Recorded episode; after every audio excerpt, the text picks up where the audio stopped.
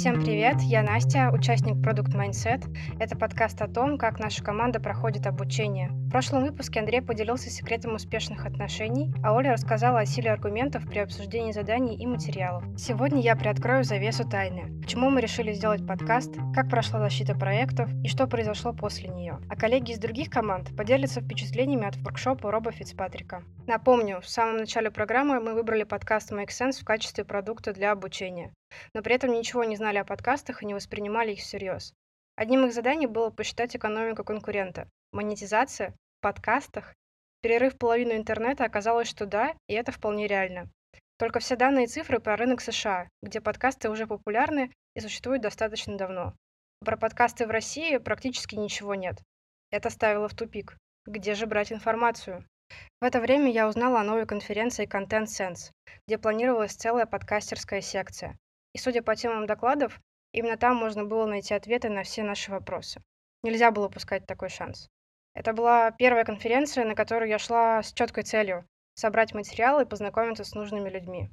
Подготовиться мне помогло приложение Брелла, где я заранее составила свое расписание и посмотрела на список участников. Все прошло очень круто. Информационный голод был утолен, а в руках было очень э, много нужных и необходимых материалов, чтобы двигаться дальше. По результатам собранных мной материалов вышло несколько статей на vc.ru, где можно узнать о новой волне подкастов в России и как же они сейчас монетизируются. Все ссылки я оставила в описании выпуска. Все это помогло шире посмотреть на мир подкастов.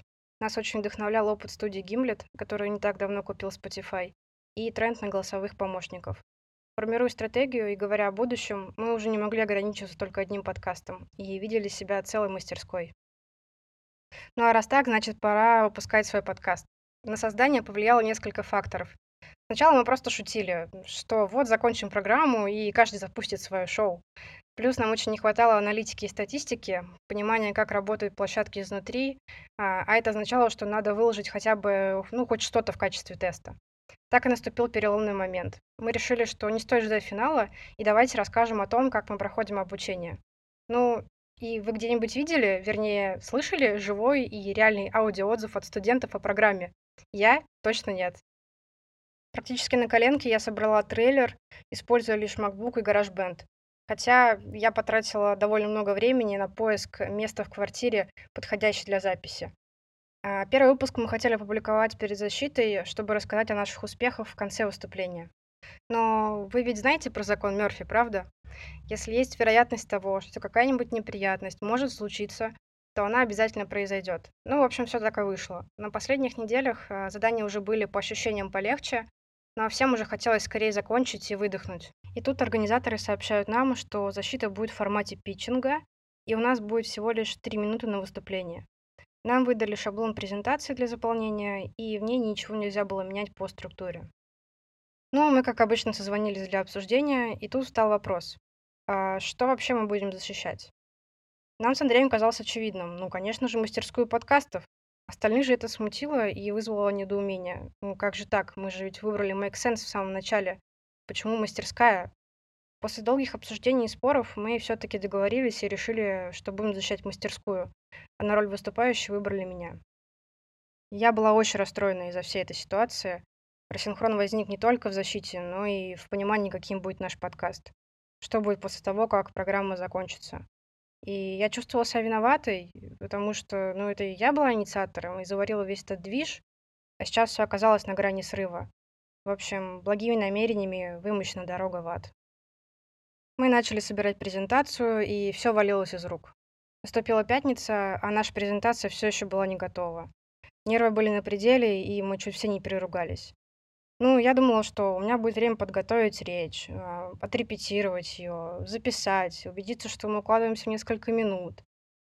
И вот время 12 часов ночи, я публикую наш первый выпуск и понимаю, я, кажется, все. Начало защиты было запланировано где-то на 4 часа субботы, так что мне оставалось еще немножко времени в запасе. А, я не могла расслабиться и уснуть. У меня жутко гудела и болела голова от всех этих мыслей, переживаний. При этом сил что-то делать тоже не было. Утром я встала и примерно набросала речь, а пока собиралась, проговаривала ее сотни раз и постоянно запиналась. Я не то чтобы переживала, я была в ужасе, потому что понимала, это провал. Сейчас я выйду, и вместо пяти минут славы будет просто пять минут позора. Кроме людей в зале будет еще прямая трансляция. Кроме так называемых инвесторов будут еще люди, которые, скорее всего, ничего не знают про подкасты. И как все объяснить за пару минут? Мы заранее встретились с Полиной и Вовой, а, и за очередной чашкой кофе я пересказала свою речь. Ребятам она понравилась, а, и они всячески пытались меня успокоить и отвлечь, за что я им очень благодарна. Наша группа была седьмой по списку, и когда другие ребята начали выступать, я остро осознала, что три минуты — это еще меньше, чем можно себе представить. Надо сократить а, и так максимально сжатую речь, ну так, процентов на 60, оставив чуть ли не по короткому предложению на один слайд. Я жутко нервничала, меня просто всю трясло от стресса, хоть я и старалась, конечно, внешне держаться. И тут нас объявляют. Я вышла, ну, а дальше просто все как в тумане. Обычно, когда я рассказываю что-то о компании людей, мне сложно переходить взглядом а, через комнату от одного человека к другому. Я выбираю нескольких самых заинтересованных слушателей, ну, просто потому что мне морально проще как бы делиться информацией с ними. Тут же я не видела ничего. Меня как будто ослепил белый свет из панорамных окон. Конечно же, я не уложилась по времени, и меня прервали. Я не успела рассказать о нашем подкасте, и в целом вышла довольно скомканно. Я села обратно со стучащим в горле сердцем, глаза были на мокром месте, но у меня уже не было сил даже плакать. Когда опубликовали результаты, они меня ничуть не удивили. Мы набрали небольшое количество баллов и, конечно же, не выиграли воркшоп. Все как в реальной жизни. Ты можешь потратить огромное количество сил и энергии и срезаться в самый последний момент. И я могла бы сейчас, конечно, закончить на этой грустной ноте, но через пару дней после защиты мне написал э, Юра Агеев э, и спросил, не хотим ли мы продолжить движ с подкастом и записать интервью с гостями на конференции Product Sense. Ну, конечно же, я ответила «да». Все знакомые просто крутили у виска, где и когда ты там будешь это делать? А как же качество записи? У всех там будут свои дела. С чего ты вообще думаешь, э, что кто-то согласится с тобой общаться? Ну, никто из нас не знал, что получится, но мы же продукты. А, нужно было проверить эту гипотезу и провести эксперимент. Записывать интервью на конференции мы пошли вместе с Полиной, и за эти два дня мы, кажется, пережили весь спектр эмоций, от воодушевления до уныния, что у нас ничего не выйдет, мы облажаемся. Но в итоге мы справились и порадуем вас эксклюзивными интервью. Кроме нас на конференции были ребята из других групп. Часть из них работала волонтерами и выиграла тот самый воркшоп с Робом Фицпатриком. Мы не могли упустить возможность поспрашивать их об этом. И сейчас Полина, Артем и Оксана расскажут, как все прошло. Привет, меня зовут Полина, я участвовала в группе АН-955. Здесь сегодня из-за того, что наша группа взяла первое место на питчинге. Оказалось, что мы выиграли воркшоп. Я так подумала, хм, зачем приезжать только на воркшоп, есть же конференция, спрошу, можно ли поволонтерить. И мне сказали, да, приезжай, можно волонтерить. И я сама из Киева, и вот я на три дня приехала. И так мы и встретились, в общем-то. Круто. А расскажи, как прошел воркшоп. Воркшоп был прикольный как раз по customer development, как вопросы правильно задавать и другие штуки. На самом деле очень познавательно. И да, очень советую почитать книжку Роба Фицпатрика, если вы еще не читали называется «Проси маму» на русском. Есть какой-то классный инсайт, который ты вынесла с воркшопа? У меня на самом деле много инсайтов, я так сходу не могу сказать, у меня там такое полотно заметок, которое у меня есть, и я так сходу не смогу ответить на вопрос, какой один инсайт я вынесла, там очень много прикольных цитат. Как он проходил, как был организован? Лично мне вообще не сложно, я очень много езжу по конференциям и свободно говорю на английском. Э, с аудиторией, там, насколько я понимаю, некоторым людям было сложно, но в целом воркшоп э, был организован хорошо. Нас поделили на команды, там были такие круглые столы, и сам Роб э, выдавал канвасы, бумажки, фломастеры и выдавал практические задания — то есть был сам воркшоп, где он вначале рассказывает, окей, тут приблизительно такая-такая-то теория, делать нужно так-то, так-то, а теперь давайте разобьемся в группки по три и попробуем что-то сделать. Или там, окей, все, у кого самые короткие волосы, вы будете отвечать на вопросы, у кого самые длинные, вы будете задавать вопросы, а третий оставшийся будет писать заметки. Поехали, вот ваша тема для дискуссий в таком формате. Было очень душевно, и ну, у него явно есть опыт хорошей организации воркшопов, потому что атмосферу он держит очень хорошо, то есть это как вот более дружеская атмосфера, и все такие довольные и счастливые. А сколько по времени длился? Восемь часов. А как э, по ощущениям? Mm-hmm. Весь день, а кажется, что прошел только час? Кажется, что прошел только час, потому что вот Роб реально хорошо, так мягко, плавно делает воркшоп, что ты не замечаешь время, но последний час уже было всем тяжело, это было явно видно, потому что ну, целый рабочий день.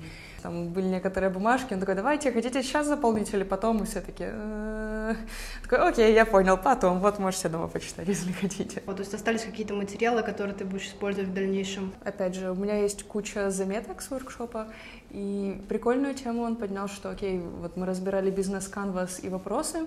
Э, в бизнес-канвасе, вот, собственно, то, что мы разбирали, чаще всего люди используют это как какое-то огромное полотно текста, куда они выписывают все-все-все, что они думают, и так и оставляют. И он говорил, что это неправильный подход. Э, бизнес- canvas используется как какая-нибудь эм, как полотно для размышлений, вы набрасываете туда идеи, а потом ограничиваетесь там одной или двумя, все остальное выбрасываете, вы просто рассматриваете, рабочая эта идея или нет. То есть начинается с такого потока мыслей и брейншторминга, но в итоге вы должны прийти к чему-то одному и работать с ним. То есть это не такая штука, что вы повесили ее на стену, смотрите на это полотно текста и мотивируетесь, а вы просто постоянно пишете туда что-то и выбрасываете его, пишете и выбрасываете для того, чтобы синтезировать э, из своих мыслей реально работающие идеи и просто посмотреть на разные концепты, которые в принципе может быть. То есть как, как использовать бизнес- canvas э, в качестве материала для брейншторминга, скажем так, для вывода идей, которые существуют. Потому что всегда у продукт-менеджеров, там, у CEO есть какие-то свои мысли, что окей, у нас там 5 мега идей, и они все по-любому рабочие, а потом вы строите из этого бизнес-канвас, такие, да, что-то они не очень рабочие, целевая аудитория какая-то странная, и вообще монетизировать некогда, действительно, плохая идея, хорошо выкинули, думаем о чем-то другом. Для, с этой с точки зрения очень полезно. Ну и да, вторая часть была как раз по э, интервью, и вот это очень хорошо рассказывает все, что есть в книжке, вот приблизительно просто чуть больше по полочкам растусовано. Очень советую просто почитать книжку. Там 100-150 страничек, очень легко читается там за день. Круто, спасибо, что поделилась. Вернемся к самой программе Product Mindset. Расскажи, в вашей группе сколько было человек, были ли только участники mm-hmm. или были слушатели? Не, у нас группа вообще очень хорошо выжила. У нас было пять человек. Они были с начала и до самого конца. Был такой, один, наверное, факап был с моей стороны, что я была в другом часовом поясе и засобмитила на 15 минут за полночь по московскому времени задание. Вот, это, наверное, единственное серьезно. Все остальные ребята очень хорошо держались. У нас скорее эм, была такая методология, что каждую неделю у нас было где-то 2-3 активных участника, которые все делали, и они менялись просто циклически, потому что каждую неделю у кого-то были, там, у меня были перелеты какие-нибудь или конференции, или кто-то другой уехал в отпуск, и вот так получалось, что из-за того, что мы в группе как ротация была активных участников, то в итоге нормально вся группа дошла до конца. Ну, опять же, да, никто особо не пропускал э, сабмитить свои персональные задания, вот это только у меня один серьезный факап такой был. Вот, так и вся группа полностью дожила до конца. И потом, да, в четверг, когда, когда неделю назад я открываю чатик, там какая-то странная активность, мы такие, да, мы выиграли воркшоп, ура, ура, ура. Что мотивировало вообще каждого из вас э, дойти до конца? Хороший вопрос. Ну, я могу рассказать про свою личную мотивацию, про остальных ребят, к сожалению, говорить не могу. Я работаю продуктовым менеджером сейчас, и мне вообще был интересен курс как для собственного развития. У меня основная моя мотивация была в личном обучении, я бы сказала.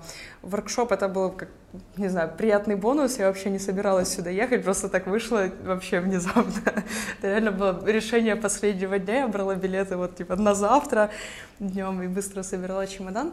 Вот. И моя личная мотивация была связана с моей работой, потому что я начинающий продуктовый менеджер, и мне нужно было как можно быстрее получить новых знаний. Это как раз то, что нужно. То есть есть менторы, есть практический опыт, и вы вот с командой обсуждаете. Если я туплю, то мне помогают другие люди с моей команды, потому что у нас немножко разный бэкграунд, у нас э, маркетологи, и вот я еще один человек, технические специалисты больше.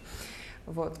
Меня немножко отбавляло мотивации, несмотря на то, что у нас группа А, все задания проверялись как когортами, то есть выделялись ошибки сразу, которые допускают все. И наверняка у нас были ошибки такие же, как и у всех, но вот суть в том, что отдельно группы не анализировались их задачи отдельно, то есть анализировались все вместе. И в этом смысле группа О или группа А, она сильно не отличается. То есть ну да, мотивация отличается, но потому по процессу обучения не одинаково, потому что все ходят на один вебинар, все получают задания, все идут на второй вебинар. Не хватало именно персонального фидбэка. На свои задания, ладно, вот персональные задания вот конкретно для каждого участника, там были формочки, на которые потом просто давали ответы, и ты такой, да, ну да, тут я натупила, тут нет. Но персональный фидбэк на какие-нибудь задания, там была неделя с Дмитрием Безуглым, там где серьезные такие задания с канвасами, где мы все сидели и ломали мозг, что туда писать, вот там было бы очень очень круто получить фидбэк, вот с разбором, где мы что сделали правильно, где неправильно, потому что общие ошибки — это хорошо, но может быть, у вас были ошибки, о которых вы вот вообще не знали, и они ушли, и вы как бы на этом ничему особо не научились в итоге. Ну, позаполняли, получили какой-то практики, да, но вот фидбэка не хватает для лучшей степени обучения. С другой стороны, так, групп было очень много, я это прекрасно понимаю, но это одной, одна из тех вещей, которая меня немного демотивировала, что, ну, какая разница в группе А я или в группе О, если все равно фидбэк дают всем сразу такой мотивации конкретно попасть на последний воркшоп лично для меня это было такая, ну, окей, ну, я, я не рассчитывала попасть, если честно. Это так очень случайно получилось. А, можешь сказать, почему ты решил стать волонтером и вообще как ты работать волонтером на такой конференции? Okay. Это моя интересная тема, меня много кто спрашивает. Я на самом деле часто езжу по конференциям, и я постоянно волонтерю, потому что волонтер это как какие-то инсайты. Вот всегда в волонтерской команде ты общаешься с организаторами. Особенно прикольно, если ездить на конференции за границей, э, там, где ты никого не знаешь, волонтерить, ты в первую очередь знакомишься с небольшим кругом людей, которые волонтерская команда, организаторы, получаешь инсайты об организации, имеешь доступ, например, чаще всего к спикерам, потому что их нужно там, не знаю, встретить с аэропорта или провести куда-нибудь, или просто, например, на воркшопах постоянно помогать чем-то, ну и иметь постоянную коммуникацию со спикерами, скажем так. И, собственно, в определенном моменте это намного интереснее, чем просто приходить, просто из-за того, что вот есть доступ к подобного рода вещам, то есть какое-нибудь закулисье, общение со спикерами, общение с организаторами, дополнительные инсайты. Если просто купить билет, да, ты там не ходишь, не раздаешь бейджики, но зато ты и не получаешь доступ к закулисью то есть к всей внутренней кухне. Мне очень нравится участвовать во внутренних кухнях, именно поэтому я постоянно хожу на конференции волонтерить. Вы не поверите, даже на бесплатные. Потому что волонтеры еще чаще всего ходят просто, чтобы не платить за билет и чтобы еду давали, но все же не из-за этого.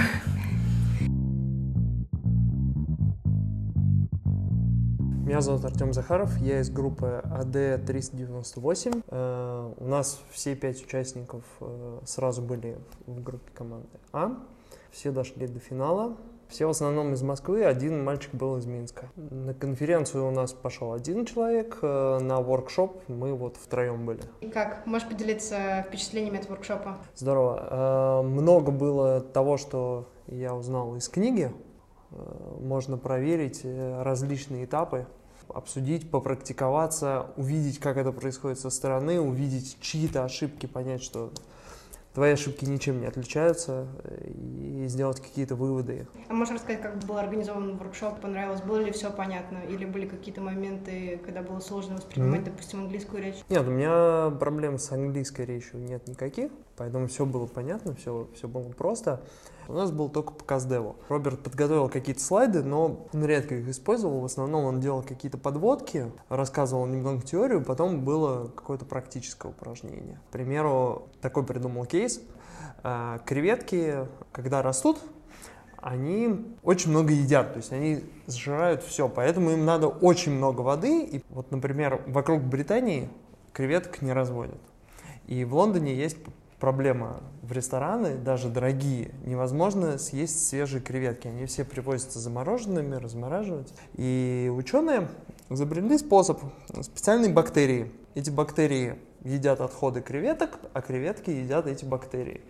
Это такой замкнутый круг, и можно выращивать э, креветки ну, просто в каких-то ящиках. И было несколько упражнений, кого вы будете и как опрашивать вообще, нужно это кому-то или нет. Потом, ну хорошо, вы вроде бы первый этап прошли, вы поняли, что это кому-то да нужно. Надо это как бы подтвердить, получить некий коммитмент с их стороны. Вот кому вы пойдете, какой коммитмент вы запросите, какие дальнейшие шаги. Когда читаешь книжку, ну, ты как бы себе это отмечаешь, а когда начинаешь это делать, все же совершенно по-другому, все вылезают вот новые-новые знания, новые умения, и ты глубже погружаешься в эту тему. Классно. А заданиями вы работали самостоятельно или это была работа в группах? Мы работали в группах, мы сидели... За столом сидело где-то 6-7 человек, были задания на весь стол, а потом он поделен группы где-то по 3 человека, а что было самое сложное? Были моменты, когда все так чуть-чуть затухали, потому что это во второй половине дня. Кто-то пришел с конференции, кто-то, я вот с, с работы приехал. Он переключался, да. То, то есть если он понимал, что теория не заходит, он там переключался на практику. Все как бы так оживались. Потом разбирали какие-то примеры, все там приводили, что они делали, как бы они поступили, все это обсуждалось. И ну, интересно. И что из этого ты вынес? Есть какие-то, может быть, инсайты? То, что я вынес, наверное, можно сказать про отказы. Если вы спросили 10 человек, и 10 человек послал вас куда подальше, это тоже информация, это тоже э, информация для того, чтобы сделать какие-то выводы. Что либо это никому не нужно, либо надо искать другую целевую аудиторию. И тоже был кейс, э, Роб прям сказал, вы опросили 10 человек. Четыре человека вообще сказали, это полная фигня. Четыре человека сказали, ну, что-то неопределенное, ни да, ни нет. А вот двое загорелись. Э, какие можно выводы сделать? По практике многие из такой ситуации говорят, это никому не нужно. Ну, то есть вот мы вроде бы взяли репрезентативную выборку, посмотрели, 80% идут куда-то. А можно посмотреть вот конкретно, чем, допустим, отличаются те, кто сказали двое за, от тех, которые сомневаются. Может быть, вот те, которые за, понимают какую-то ценность, которая и ценность для сомневающихся. Просто сомневающиеся еще они не знают или как бы ну, не дошли до этого. И их можно тоже вовлечь. А может быть, стоит углубиться просто вот в сегмент А, посмотреть, насколько вот он, этих согласных много, и может быть просто выделить их как целевую аудиторию. Спасибо, что поделился. Слушай, наверное, вернусь немножечко к программе. Как была организована работа, как вы распределяли задания, с какими, может быть, сложностями сталкивались в процессе обучения? Мы, в принципе, так, в достаточной мере кооперировались для того, чтобы выполнить задание. Кроме вот недели с э, безуглым, как, нет, не с безуглым, с, с тертычным, когда надо было каждый день генерировать вот, э, гипотезы, мы как-то обходились в основном без созвонов.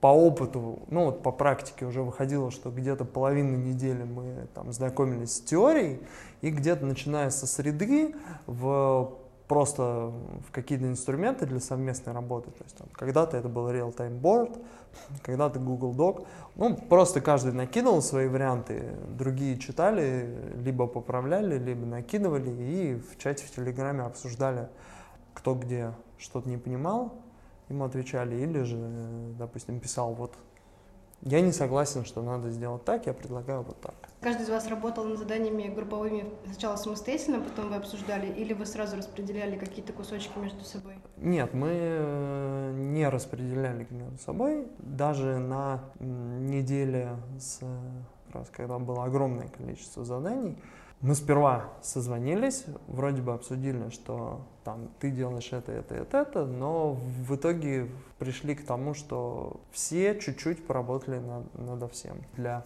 одного из канвасов мы созвонились, чтобы его еще раз там обсудить, финальный вид причесать но каждый работал вот по чуть-чуть. В конце выбирали просто самый лучший вариант. Да, и, и на некоторые задания, где ну, позволял инструмент действия, цели, метрики, сперва выписывали главные как бы, варианты, а остальные затирали.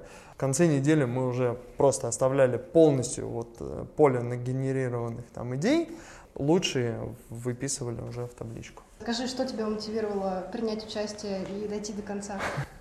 Начну с предыстории. Я был на э, интервью, очень остро почувствовал э, значение вопроса «зачем?». Зачем вы вообще это все делаете? Ребята объявили, что вот будет программа. Из описания я понял, что вот как раз они-то ставят донести вот это вот зачем. То есть э, обучить, привить, э, показать э, все преимущества подхода зачем. Чтобы продукты задумались, что, что они вообще делают, зачем это все нужно. Э, мне идея понравилась, я вписался, и меня мотивировало именно желание погрузиться в практику, потому что курс очень практичный. А, сейчас э, это вообще главная беда образования, потому что информации тонна. Иди в интернет, читай, можно учитаться, можно как угодно погружаться вглубь, вширь, куда угодно. Но э, в работе продукта очень цена практика. Если ты причем, э, как мне кажется, практика именно модерируемая, когда тебе могут сказать, слушай, нет, вот не так, вот так, а здесь надо было вот так. И э, можно сколько угодно читать, а в итоге ничего не сделать. А здесь именно был, была мотивация, потому что надо было что-то сделать. Помогла именно практика и то, что были менторы, которые отвечали на эти вопросы, ну, отвечали на твои вопросы, когда они у тебя возникали, и могли дать фидбэк по твоей работе. Да, да, именно это мотивировало больше всего. А, слушай, расскажи тогда, почему ты решил стать волонтером? Причин несколько. Первое заключается в том, что я считаю, на конференцию ходят не для того, чтобы слушать доклады. Главное это пообщаться. Вот так вот просто ну, у меня плохо выходит. Когда ты волонтер, я просто еще волонтерил на Олимпиаде в Сочи, это очень сильно сближает. То есть к тебе люди уже сами подходят, что-то спрашивают, ты у них спрашиваешь. Вторая составляющая заключается в том, что волонтерство дает доступ к внутренней кухне. Ты можешь посмотреть, как это делают другие.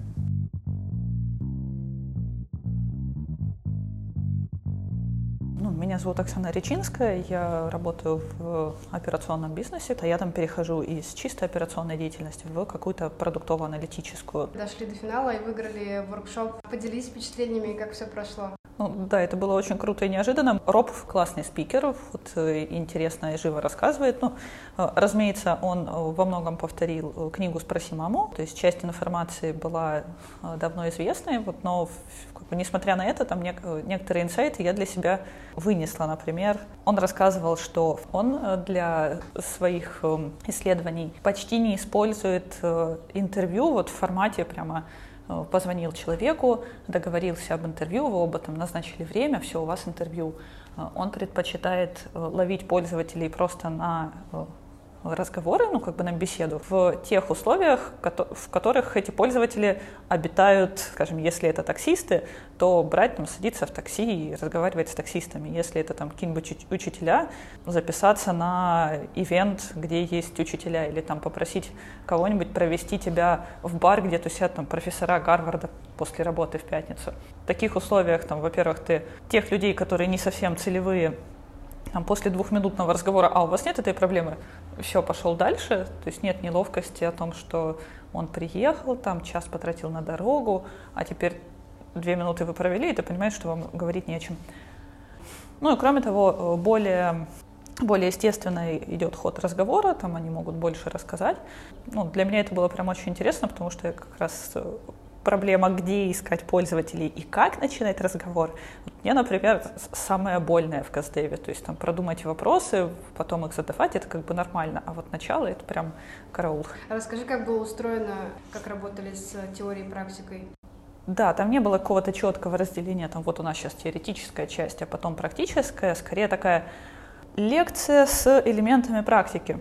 То есть он рассказывает, рассказывает, рассказывает, потом дает какой-то небольшой кейс, там, вот, например, про тех же учителей, или еще был смешной кейс с креветками, э, вот, дает небольшой кейс, там говорит, и вот как бы вы там решали именно вот это, то есть там буквально, например, вы, вы приходите, там, вы задаете этому человеку вопрос, он такой, нет, у меня нет этой проблемы. Вы такие, ну, а может быть, а вот с этой стороны, нет, у меня ее нет. Вот, ну, типа, что вы будете делать? Там, две минуты вам на обсуждение, обсуждаете, даете свои варианты. То есть э, не было каких-то заданий длинных практических, а вот там по, по 2-3 минуты такие э, экспресс-обсуждения мы должны были э, делать, давать какие-то свои варианты. Ну и потом он их комментировал, разумеется. почему ты решила принять участие в программе и что мотивировало тебя дойти до конца?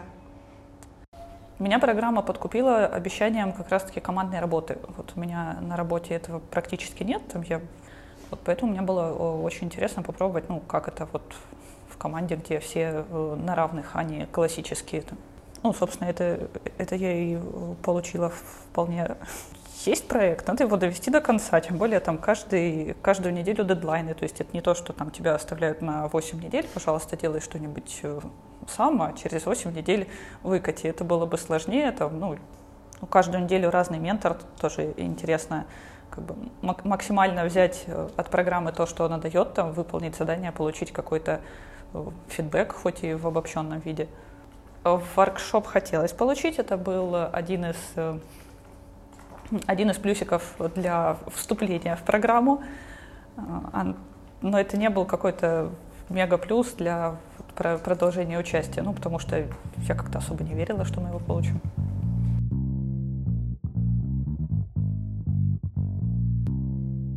Программа закончилась, а опыт остался. Я хочу поблагодарить всех, кто принимал участие. Организаторов и менторов за то, что прокачали и сделали нас лучше команду за совместную работу, понимание и силы идти до конца. Отдельно хочу сказать спасибо Юрию Агееву, Артуру Белостоцкому и Льву Пикалеву за поддержку, вдохновение и советы. Без вас у нас, возможно, ничего бы не получилось.